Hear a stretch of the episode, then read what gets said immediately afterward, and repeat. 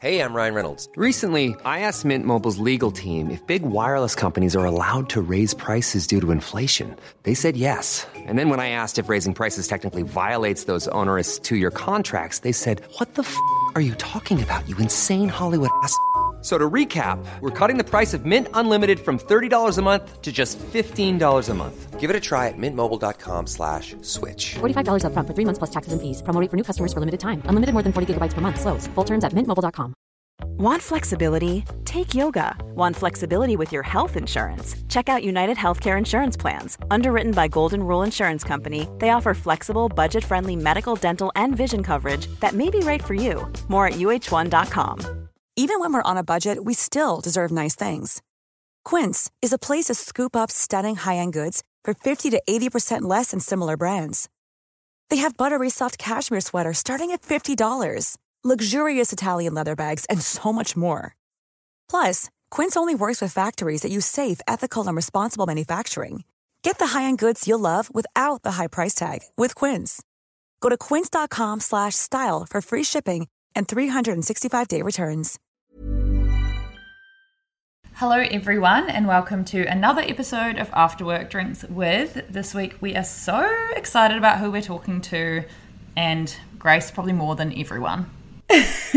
yes, we actually kind of can't believe this is happening, but this week we are very thrilled to be talking to the iconic feminist author Naomi Wolf.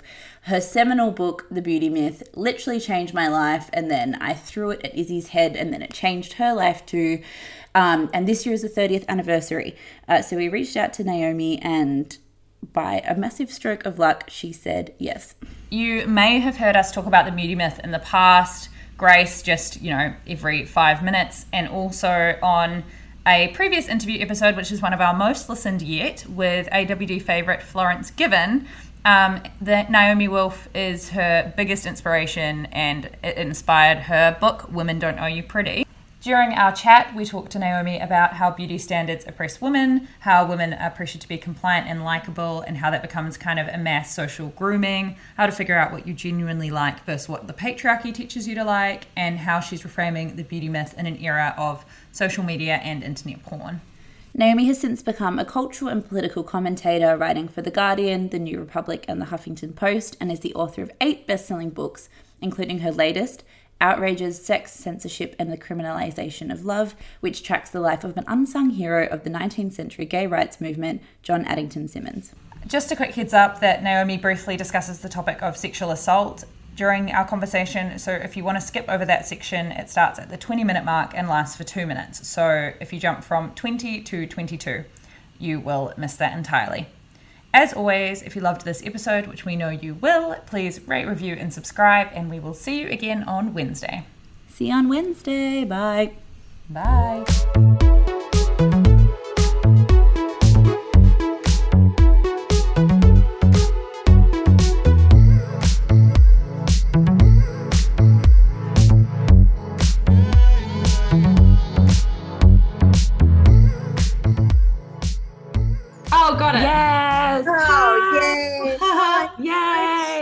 Sorry, ladies. I'm so like bad at some of these platforms No, I don't Little be silly.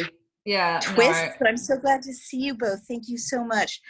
I'm at my mom's house in Oregon checking in on her in the coronavirus, and I uh, had trouble getting this figured out. But we're talking to each other, so hooray. Yay. We We're got so excited to talk to you. Thank you so much I'm- for coming on. I'm so excited. Your book, The Beauty Myth, I don't want to fangirl, but I cannot overstate the impact that it had on me when I read it last year. I was sitting on Go, the go. tube in London and I just wanted to walk around and like smack every woman in my carriage over the head with it because it's just so phenomenal and it's like fundamentally changed the way that I see and understand other women and myself. And I was just wondering if you would mind trying to kind of condense what you consider the beauty myth to be about for someone who hasn't read it. That is a great question, and I'm so glad that it had that, um, you know, performed that service for you. That's really how I wrote it, and I was 26 when I wrote it, so uh, I was new at sort of communicating anything, and I really just wanted exactly what you described. I wanted women to my age, really. I was thinking about women my age to be able to use it as a tool to go, you know what? Fuck you. That's bullshit. I reject it. I'm just that like hitting people over the head, you know, metaphor is so great. Um, so for people who haven't read it, The Beauty Myth is an analysis of the beauty industry and what I call the beauty industrial complex, which at that, the time I wrote it in the early 90s was pretty much unquestioned. I mean, the second wave feminists had analyzed and deconstructed beauty for their generation, but a lot of their analysis was lost. So I came of age in a generation of young women who were like desperately dieting, very high levels. I mean, they're still constant, but my my generation was like uh, besieged with anorexia and bulimia. You know, we were given the message that these completely unattainable ideals we saw in magazines um, that were totally airbrushed, and this was before computer technology, but you know, completely manipulated images were reality, and that we weren't worthy as women if we didn't live up to them. And I was especially interested in the thinness of the ideal because I had been anorexic when I was 12, and um, I, I remembered, you know, how when you're trying to survive on 1200 calories a day or less, it affects your mind, right? It affects what you can think about, how freely you can think. It affects your energy levels. And so I had actually been, um, I wrote it when I was a graduate student at Oxford. Uh, and I had been studying 19th century fiction.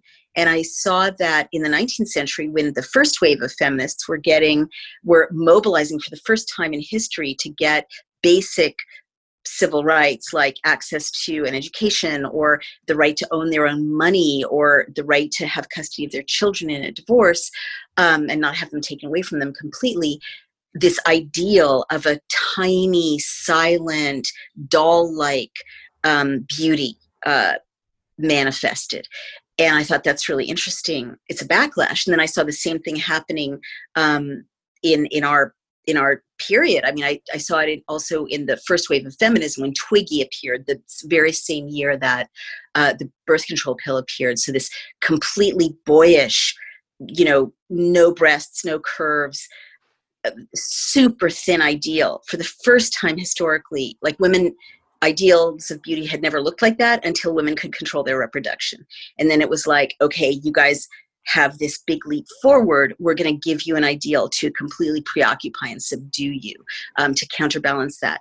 And then I just moved that thesis into the the moment I was writing in, and it occurred to me that you know my generation was could have been the most radical, disruptive generation of young women ever to walk the planet because we inherited the gains of second wave feminism, right? We were you know some of the first to be in those universities and some of the first to be in those jobs.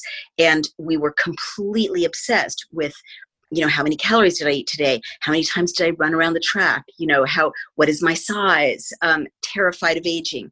Uh, and and insecure in these very very basic ways. And i realized this is a political backlash. It's it's not about beauty ideals. It's about a new ideology to contain and undermine the incredible strength that was represented, the potential of feminism, of a second wave, of a third wave of feminism. So that's the beauty myth. Yeah, and I love because it actually finally resonated with me when you literally just said that images of female beauty are used as a political weapon against women's advancement. Like, and we, I think women, until you see it like that, until you see it as being a deliberate act that's when you you start looking at things really differently?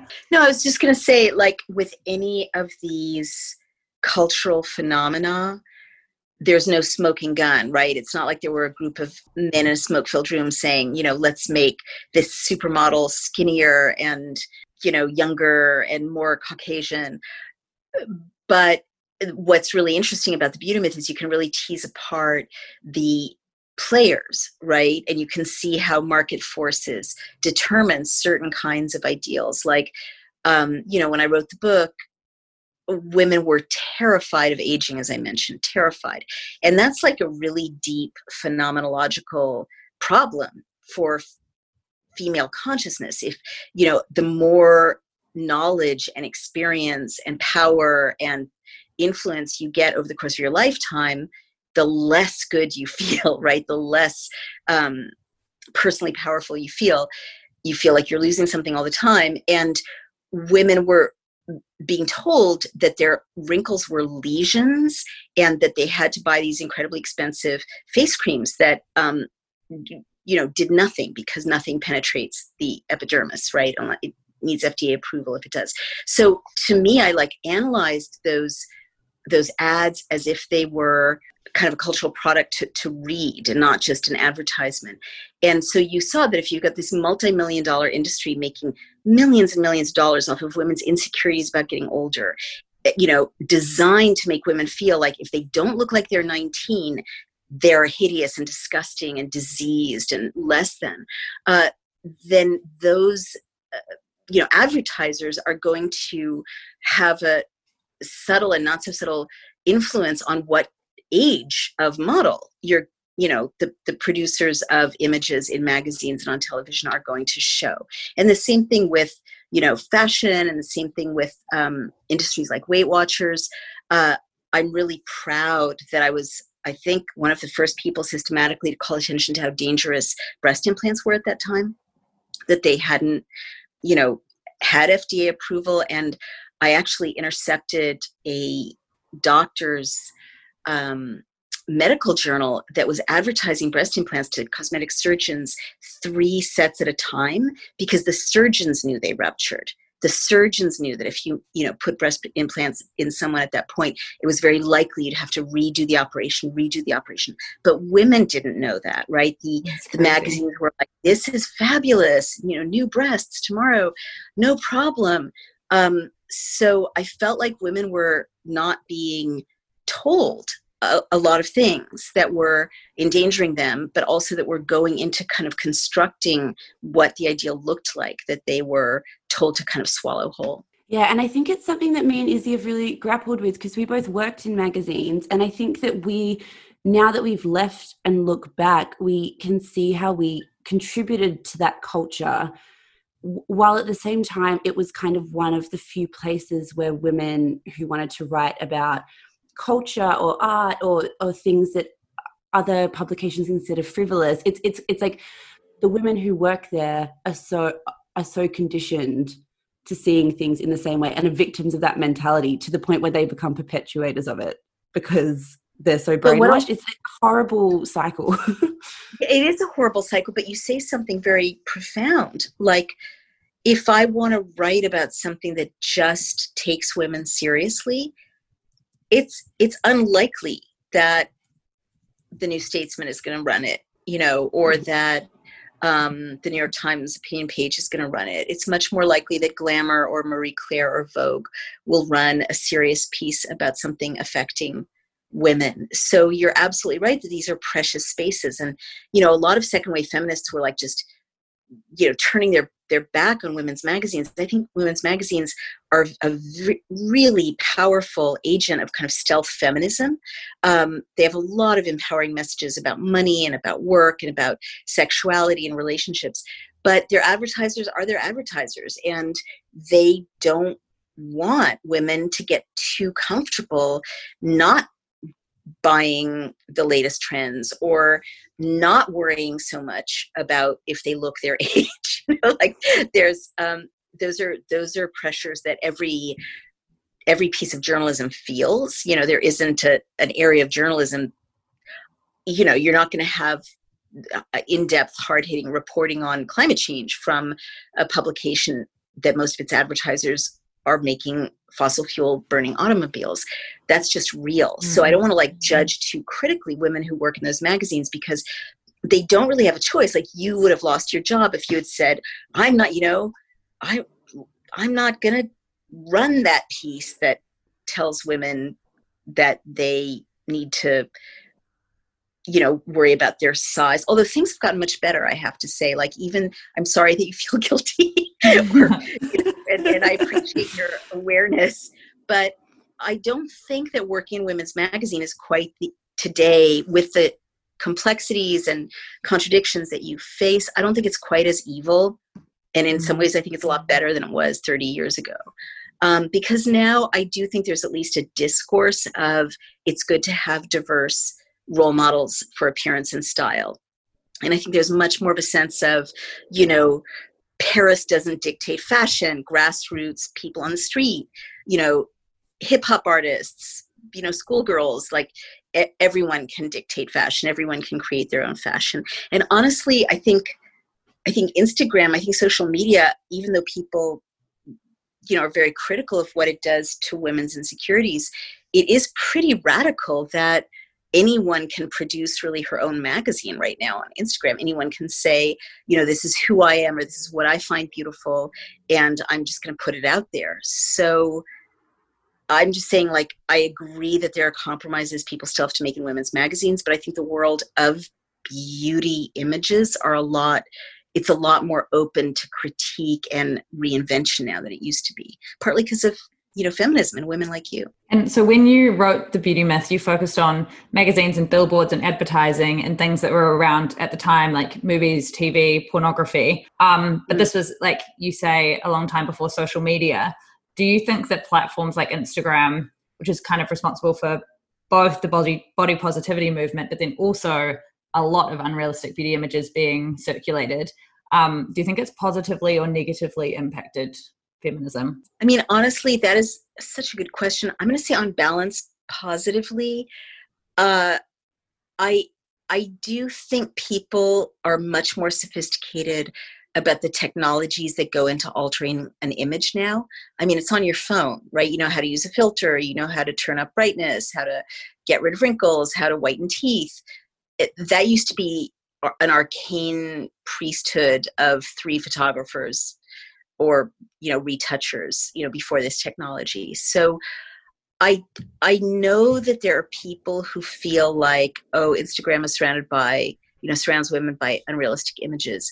But i think i think everyone takes those images with a huge grain of salt now. You know they know that they're produced um, and manipulated. And i also even though i mean i have to say i've had interns whom i adore and then I look at their Instagram and I'm like, no, you know, you'll never be president with these, you know, with these images in your past. Don't do it.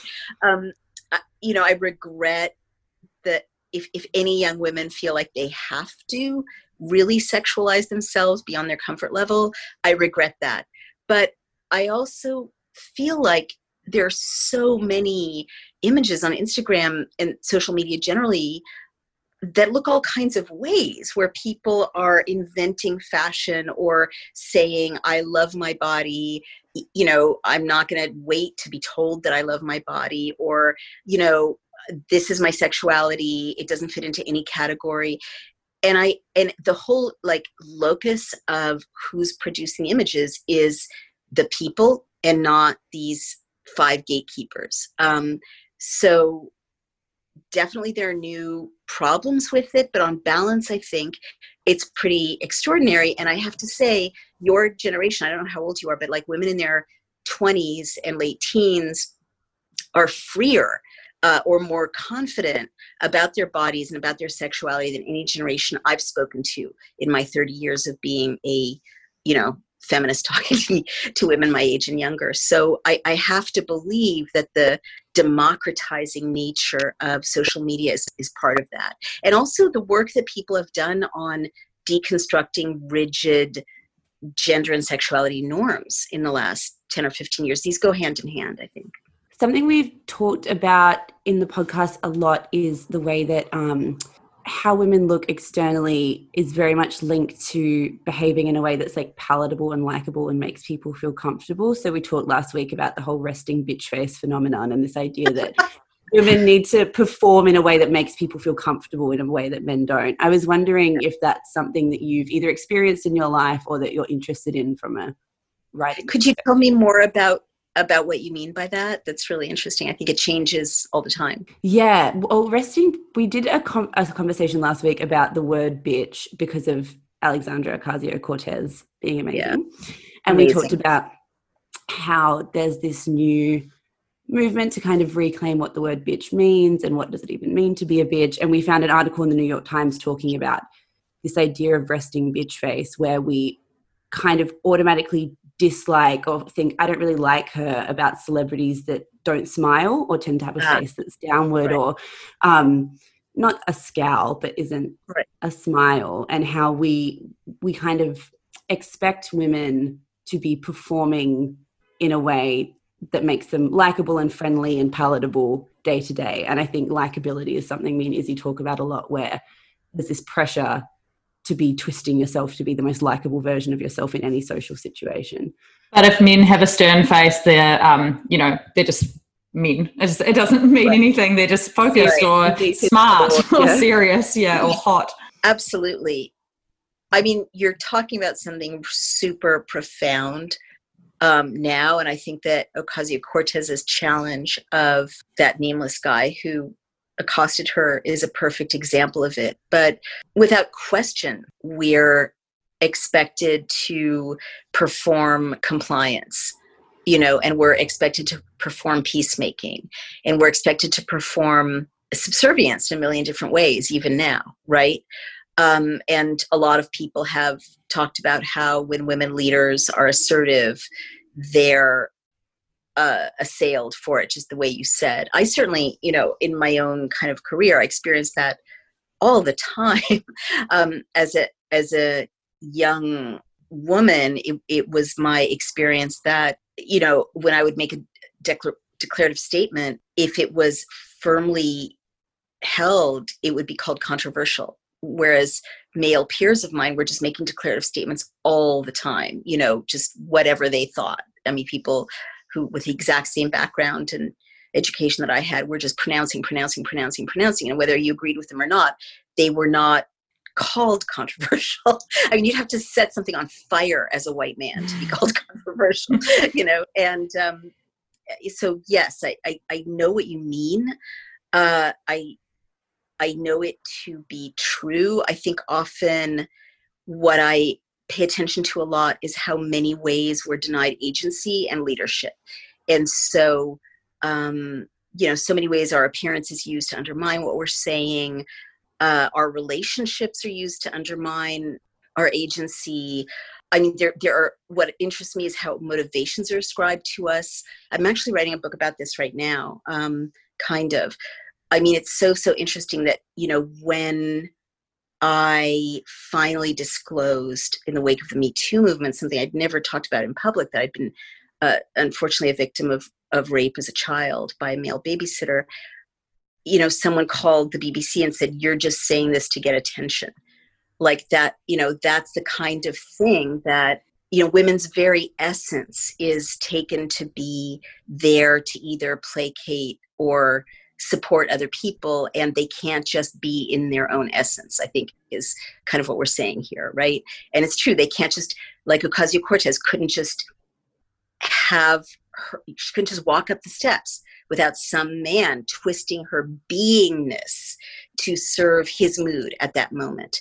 You know when i when i disclosed in 2004 and I, I keep going back to sexual violence because i think this is the absolute kind of dna of what you're describing and and also it's what my new book is about but my forthcoming book you know that i just began but there's no place a woman can inhabit her very own life without being subject to being her life being appropriated and misused by a man to serve his own purposes.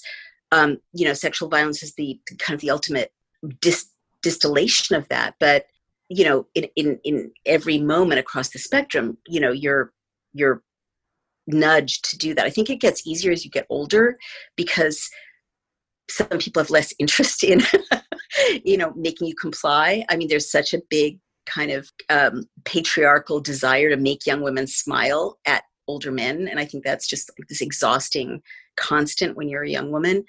But it, it, it does kind of have the effect of not letting you just know who you are and focus on your own goals and have your own outcomes. And also, it sets you up for victimization. I mean, not to ever blame the victim, but if you're constantly given the message that your job is to not cause a scene, not cause trouble, not make people uncomfortable, it's absolute grooming um, the perfect victim.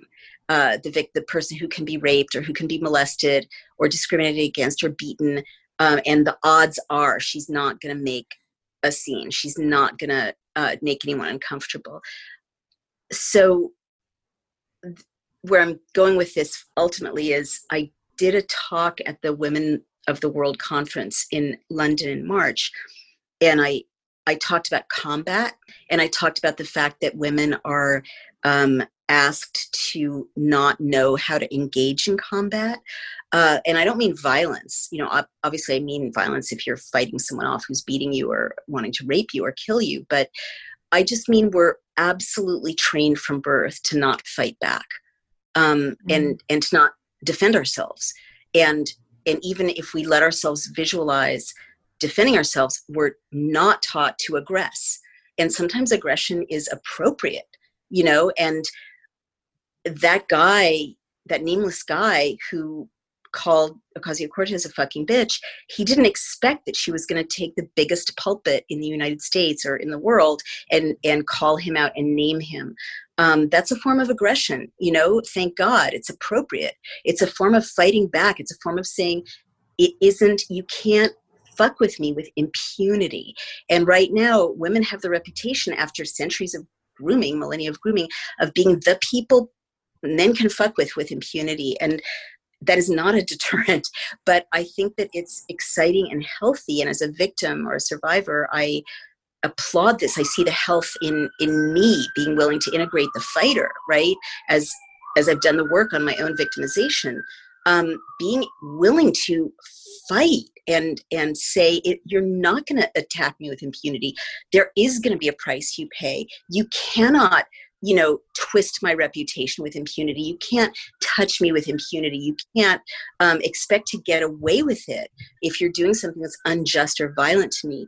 I think it's a really good a really necessary thing for for women as a kind of group of human beings to to reclaim right now. It's a painful difficult process, but it's it's healthier than the way we're conditioned to, um, you know, just close our eyes and hope it's not going to kill us. So you um, mentioned the Me Too movement, which obviously is kind of sparked off this new conversation with women, and I think a lot of women everywhere are reali- like reassessing things that happened in their past and realizing things aren't okay, and pro- hopefully going forwards won't accept them.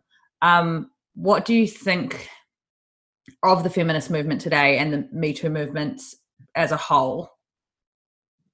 I mean, it's fascinating to me that the media so rarely um, does a story about how successful feminism is because I've been in this world of feminism, in this battle for feminism, you know, again for 30 years, 31 years. And it's never been better. Like it has never been better. It's never, feminism has never been more diverse. It's never been smarter about organizing. It's never been um, savvier about kind of communications and marketing its messages. And um, I, I say the plural because a problem for feminism in the 70s and 80s and into the 90s was that it was hegemonic and white and upper middle class and all the things we know are not diverse and tried to speak with one voice bad idea um, feminism today is global. Uh, it's being led by women in the global south which a lot of people don't realize in the global north. Um, it's innovative. It's i mean i can't say enough good things about it. And it got rid of some of the stupidest reflexes that it had had for a couple of decades in my lifetime. It's it's not you know it, feminism used to be very judgmental sexually, and it isn't now that I can see. I mean, there's a sick, messed up anti-trans TERF thing going on in Britain, which is psychotic. But apart from that disgusting little backwater of hatred, um, feminism is much more inclusive sexually than it used to be.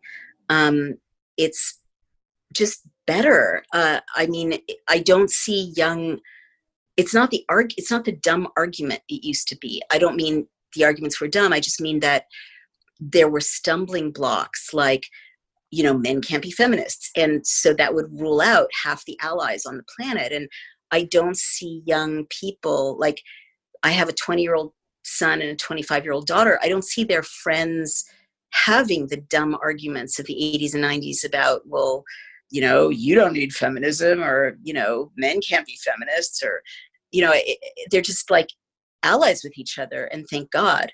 Um, and people who think that date rape is cool are not I don't think those young people see the. I think they see them as messed up losers. So uh, I think there are many, many advan- you know advances. Obviously, not all little networks are the same, and I'm uh, you know obviously I know people who are young people who are in a self-selected network of you know privileged access to ideas, but I just see so much like the women who are saying I've had enough.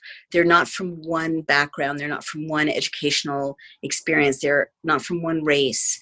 It's it's absolutely global, and that's and that's as it should be. And and I've had enough is coming in so many different ways. And the last thing I want to say about this riff is that, you know, when I wrote the Beauty Myth, what I wanted most was just to free up this energy and, and creativity that was being bound up in stupid calorie counting and and you know self hatred physically. So i think a lot of that energy and creativity has been freed up and, and where i'm going with that is like what what what you you both have done. You know when women are not absolutely obsessed about you know hating their appearance if they don't look a certain way and when they're not being hobbled by patriarchal or rigid feminist ideals they have the energy to open businesses right? And to like the end of the beauty myth says don't just hate the media, start your own media. Don't just hate the products that are out there. Start your own business, start your own thing. Don't be reliant on what patriarchy gives you. And so you both have started your own thing, right? You saw a gap, you saw a void in a discussion, you found out all the things you needed to know to start a business. You found your supporters, you found the technology. The internet makes all of that a lot easier now than it used to, but you did it. And and you know, you didn't listen to the voices that might be in you i doubt it i hope not but that were in women of my generation that would say well how, how could you know about technology little lady? You know you don't know how to make a podcast you know like and so to me that's when you ask where is feminism? like i see that but i don't just see that in in you with this i see it all over the world. Like this is the i promise the last thing i'm going to say about this. There's this amazing startup called powertofly.com that um, these two amazing women I know started, uh, Milena Berry and Katharine Zaleski. And they created a platform where coders and technologists and women who have basic digital skills all over the world can get onto this platform. And even if they're in the most regressive, repressive patriarchal society, if a coder is sitting in Yemen right? She can get on this platform, get a job, and be working for and collaborating with people all over the world, building things digitally. Um, so our developer is in the Philippines, but before we hired her, we talked to women in Jordan and women in Eastern Europe and you know women all over the world. And all of those women are like they learned to code you know and now they're developers and and technologists and as as many obstacles as they have in their lives, the messages of feminism um, saturated the globe enough in the last 30 years that they didn't sit around believing whatever the dominant culture was telling them about their lives. They went and got their educations, they faced whatever hurdles they had to face, and now they're building things. Um, and so I, I've never been more excited. I, I think there are a few things we need to kind of complete the revolution, but there's never been a smarter time for feminism. thing that we have talked about a lot, which you discuss in the beauty myth, women spend a lot of time and energy still today on like manicures, pedicures, waxing, hair removal, hair dye, makeup, beauty products. It still takes up a lot of mental energy and it still takes up a lot of the way we spend our money. But at the same time, I think most women you ask would say, Oh, I just do those things because I love them. I just do them because they make me feel great. I don't do them for men. I don't do them for whatever. And it's very hard to separate what you genuinely like from what you've been conditioned to like because it's like, where does that begin and start? So we just wanted to see if you had an opinion on that in terms of how you unpack what you've been conditioned to want versus what you really want. Um, that's also a great question. And interestingly, I've been asked that question my whole career. Um, so I guess I would kind of go deeper. And if you don't really know what you whether you really like something or you're responding to external reasons to like something, then the work is on you, right? You have more work to do. In other words, if if that's a a blurring you know if the outside and the inside are so blurred you know there's there's meditation there's a vision quest. I mean there's the, the, the question is like where's that point when i want a manicure where 60% it's cosmo and 40% it's me?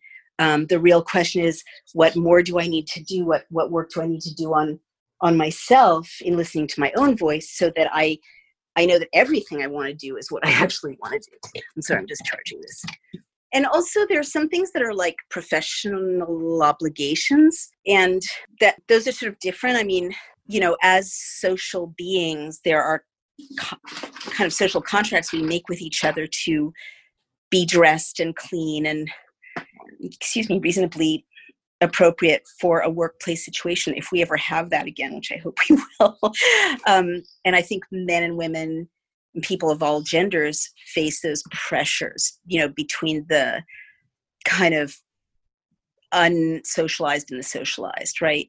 Um, but that's not really what we're talking about like right? We're talking about what are things that i do that if i don't do them i feel bad about myself and i guess again pushing it kind of to a deeper level i would hope like the real task is self-love right the real task is just every single day thinking i'm so lucky to have this body i'm so lucky to be born whatever gender i'm born or become, right? I'm so lucky to be alive. I'm so lucky to be able to move and touch people and have a sexuality. I'm so lucky to eat, you know, and and enjoy food or drink and enjoy my friends. Everything else is is extra, right? Everything else is adornment. It's gilding the lily. And really healthy children have that approach to adornment and dress. They think they're perfect as they are. And then when they, you know, dress up, or whatever it's it's crazy decorative extra it's it's showcasing the fabulousness of of what they already are and that's that's what i would wish for all women and all men you know and every i mean people of every gender yeah it's also um hard because yeah it's like you watch these movies and then you see how women are portrayed on the big screen still to this day and what's supposed to be seen as desirable and then celebrities kind of adhering to that. But then also, as Grace was saying earlier, with us working in magazines, they're just part of this patriarchal society as well. But then it's mm. like, what at what point um, do we hold people accountable for projecting onto younger people? Like you know, Kim Kardashian projecting mm. herself in a corset. And then Jameela Jamil was saying that she's just part of this society and she's a victim as well. But then I'm not sure where the line is. I mean, I'd like to get I'd like to drag us all out of those ways of interpreting what other people do. A huge um, trick that patriarchy developed to enslave women was to tell them that whatever what what other women did affected them, right? And I'd love to just burn that idea up. Mm. I mean, if Kim Kardashian wants to wear a corset, she should wear a corset.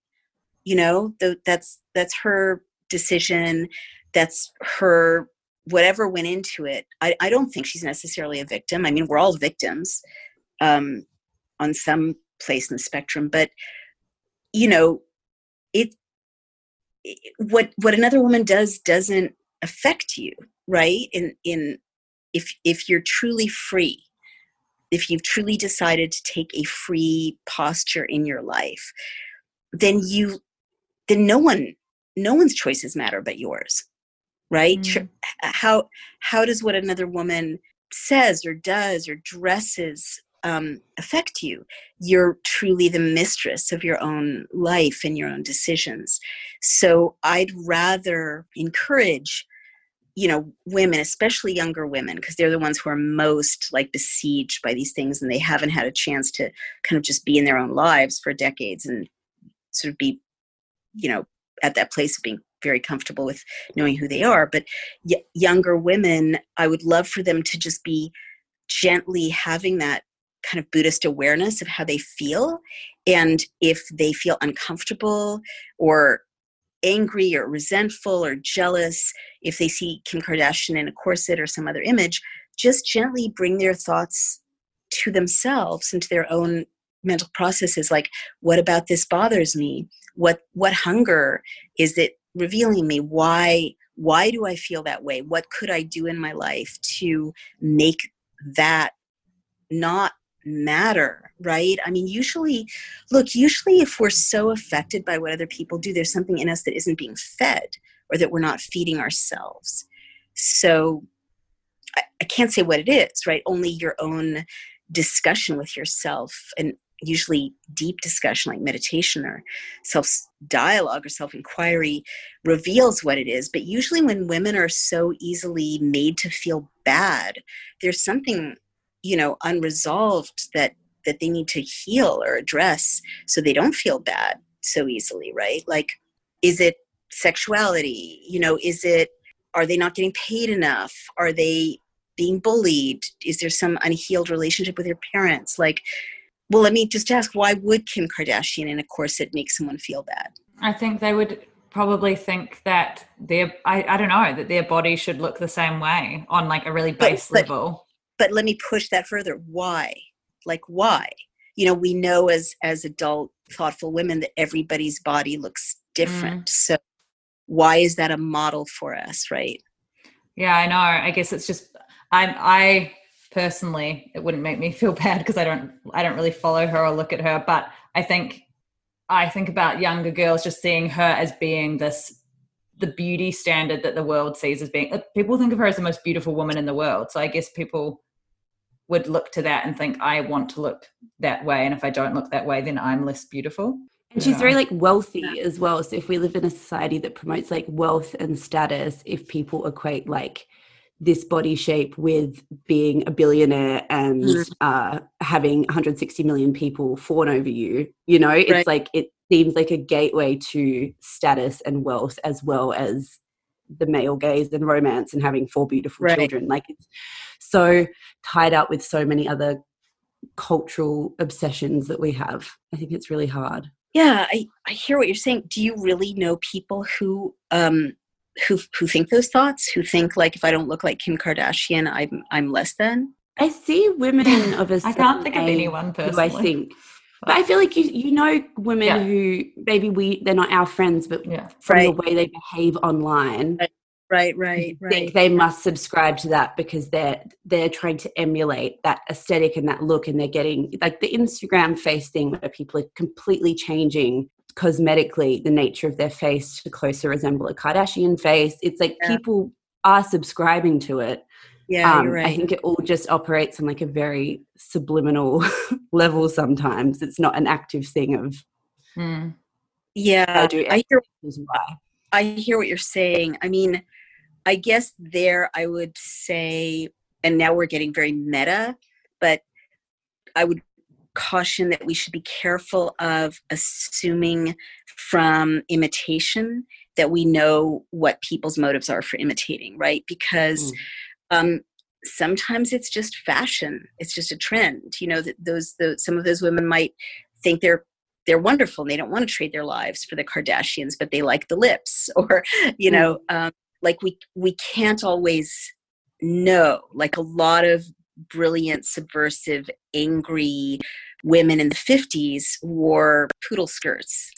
You know, you, you, you just can't know by looking at a woman what she's feeling. So I would encourage, you know, definitely younger women to not get trapped in the hall of mirrors. That's Instagram and social media, like to treat it as an art form and dip into it and dip out of it, but not treat it like a real world um, because they're in you know that way madness lies and depression and i mean there have been studies that show that if you get kind of sucked into that uh, addictive technology it's designed to be addictive um, you you you do get depressed and you do get externalized um, but all of these things you know point to the same in the same direction which is it's a good idea to put down the phone and go on your quest right?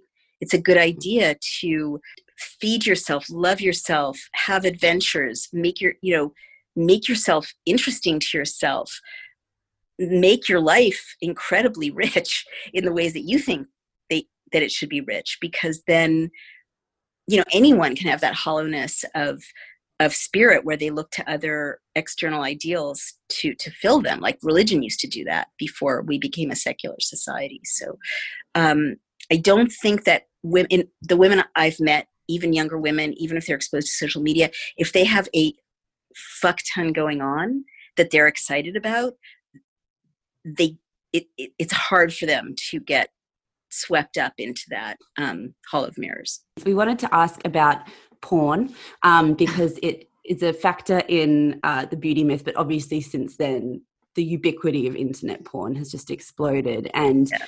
um, you know pleasure and shame are really interesting topics in terms of female sexuality. So I was just wondering if you have thought much or read much or wrote much about how the porn industry affects feminism.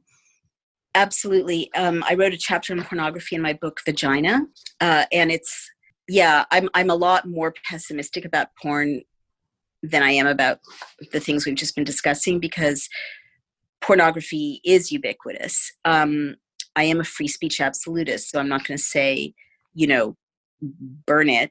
Uh, but it is a bad industry. It lives on trafficking and enslaving women often, and men and children as well it's a very violent industry and i guess the thing that is true is that it's engineered to be very very addictive especially to the male brain um, but also addictive to the female brain. And so what i looked at in in my chapter on porn in vagina is how being habituated to pornography which for men often means being addicted to pornography measurably, like studies have shown, makes men see their own partners as less attractive and less desirable. And then when they kind of wean themselves off of pornography, all this energy can go back into the relationship. And I do think, like you were talking earlier about this insecurity that young women have looking at, at images of sort of the perfect beauty like Kim Kardashian ostensibly. Now I'm going to say, when it comes to porn, you're absolutely right. I do think because so many young men have been raised on pornography, they're addicted to pornography and young women know it right? Even they may use pornography too but it's like i think there's a lot of um, unmet an unmet sense of connection in the sexual lives and romantic lives of of young people who grew up on pornography. And so they're absolutely a young woman would feel if i look like the best porn we might connect more fully you know i might have his attention. And that is real and that's heartbreaking.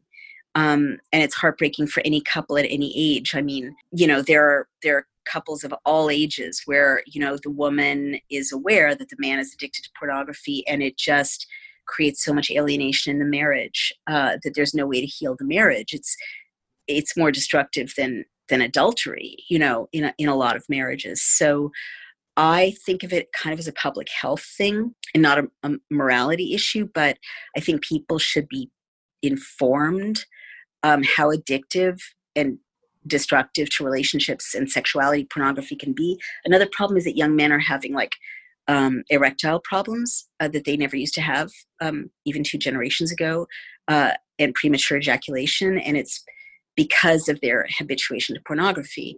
They and they another thing that's quite concerning is when you become habituated to pornography, especially if you're a man, the level of stimulation and ex- like extremeness has to get more and more intense to for you to have the same level of excitement. Um, so you're seeing things that used to be very fringe and violent, you know, moving into a very mainstream um, kind of porn stream. And again, that just creates more alienation where you know often women feel like how can i provide what that pornography is providing? You know i can't do that or that'll kill me or i'm not into that you know um, and again it's just very lonely. It's just it's it's a technology that has driven a wedge between lovers uh, and i'm such a big fan of love and sexual love and sexual connection you know for people of any sexuality it's a source of power it's a source of radicalism and courage um, it's the source of the kind of self-love that we were talking about that would lead a, a, woman or a man to say i don't care what ideals are because i'm wonderful i'm beloved my, my lover wants me and yeah, pornography is definitely a technology that has, um, I think, is almost engineered to make it harder for people to uh, connect with each other and empower each other physically. Mm.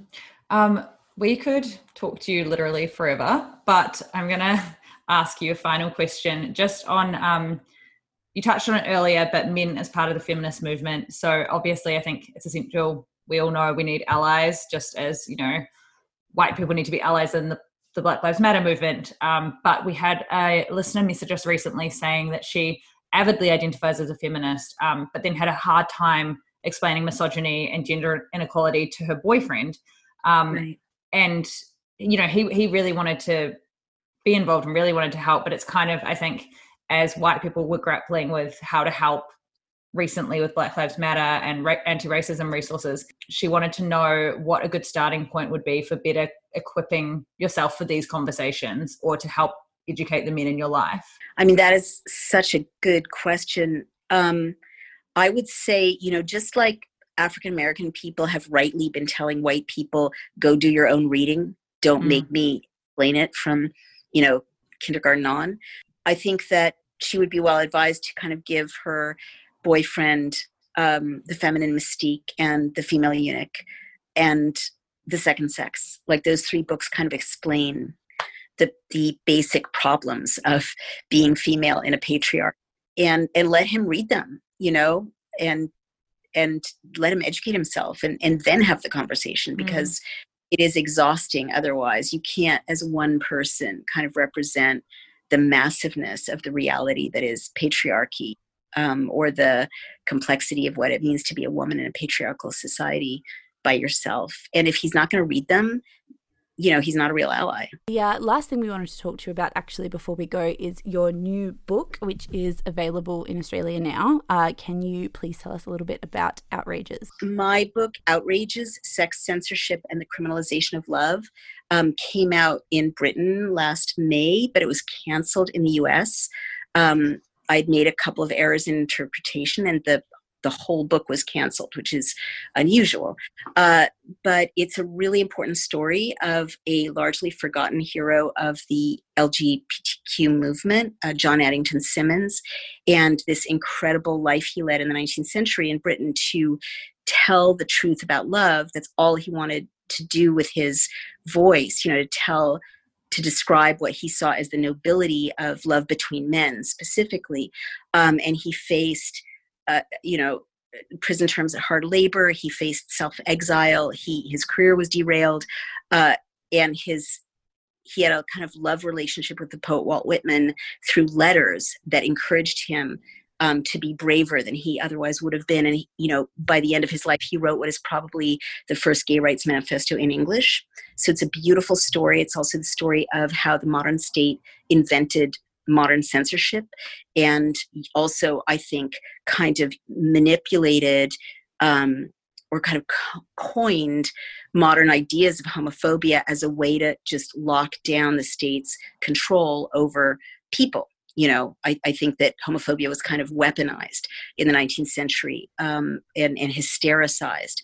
Uh, and it's a really, really interesting story, and especially relevant now because I think what we're seeing right now is right wing um, political consultants are trying to weaponize homophobia again in society after society in Brazil, in North America, in United Kingdom to win elections. Um, and it's very cynical, uh, but it's happening.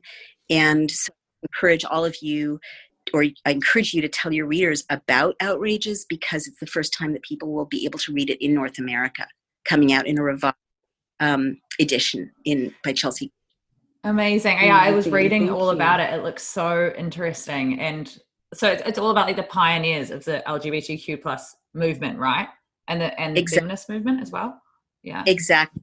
Specifically, this one incredibly moving man, John Addington Symonds, who um, he just would not be silenced. Uh, and he encoded messages for the future in his secret memoirs uh, that are only now being kind of put together and they it, it's just so extraordinary how he like knew someday he would have readers. He knew someday that mm-hmm. even though he could publish um, his poems about same-sex love in his lifetime at risk of a prison sentence he he kind of wrote for the future and he knew that someday he would have an editor and he would have readers. And um, it's just an incredibly inspiring story of a, a hero um, who who whom all of us really need to need to know about a hero of the human rights movement in general.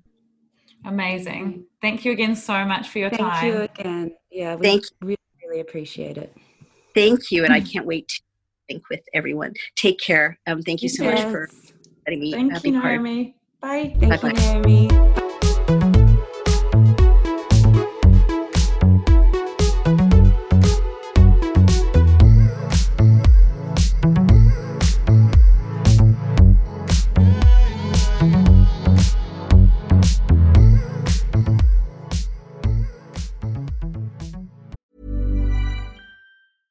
Ryan Reynolds here from Mint Mobile. With the price of just about everything going up during inflation, we thought we'd bring our prices down. So to help us, we brought in a reverse auctioneer, which is apparently a thing. Mint Mobile unlimited premium wireless. Ready to get 30, 30, bit to get 30, bit to get 20, 20, 20, bit to get 20, 20, bit to get 15, 15, 15, 15 just 15 bucks a month. So, Give it a try at mintmobile.com slash switch. $45 upfront for three months plus taxes and fees. Promo for new customers for limited time. Unlimited more than 40 gigabytes per month. Slows. Full terms at mintmobile.com. Normally, being a little extra might be a bit much, but not when it comes to healthcare. That's why United Healthcare's Health Protector Guard fixed indemnity insurance plans, underwritten by Golden Rule Insurance Company, supplement your primary plan so you manage out of pocket costs. Learn more at uhone.com.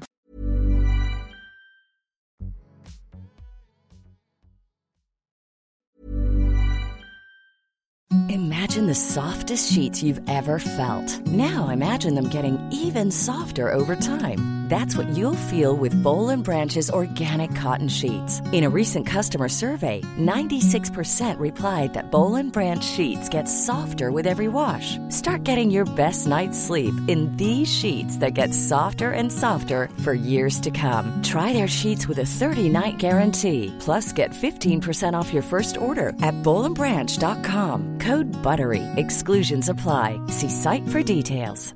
Normally, being a little extra might be a bit much, but not when it comes to healthcare. That's why United Healthcare's Health Protector Guard fixed indemnity insurance plans, underwritten by Golden Rule Insurance Company, supplement your primary plan so you manage out of pocket costs. Learn more at uhone.com. Hey, it's Paige DeSorbo from Giggly Squad. High quality fashion without the price tag. Say hello to Quince. I'm snagging high-end essentials like cozy cashmere sweaters, sleek leather jackets, fine jewelry, and so much more. With Quince being 50 to 80% less than similar brands. And they partner with factories that prioritize safe, ethical, and responsible manufacturing. I love that. Luxury quality within reach. Go to quince.com slash style to get free shipping and 365 day returns on your next order. Quince.com slash style.